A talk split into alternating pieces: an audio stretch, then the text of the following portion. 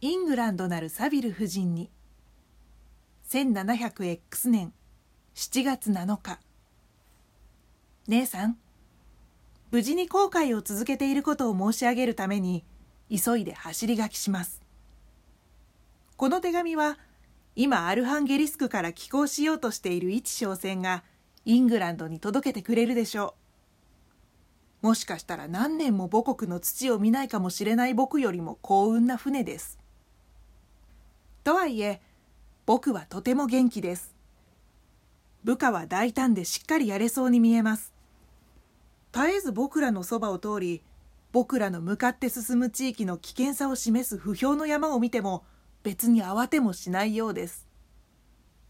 僕らはもうかなり高緯度に達していますが今は夏の真っ盛りでイングランドほど暖かではないにしても僕がこうも熱心に到達したがっている岸の方へ僕らを急速に吹き寄せている南風が予想もしなかった爽やかな暖かさで吹いています。今までのところ手紙に取り立てて書くような出来事は何も起こりません。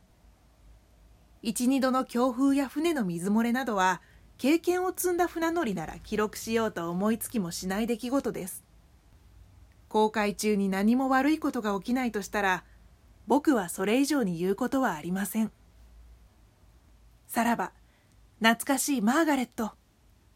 あなたのためはもちろん自分のためにもむやみやたらに危険に立ち向かったりはしませんからどうぞご安心ください。冷静に辛抱強くしかも細心にやります。しかし成功が僕の労に報いてくれるはずです。どうしてそうでないと言えるでしょう。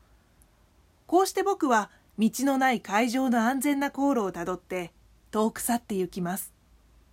星こそそのまま僕の勝利の証人であり証拠でもあるところへ。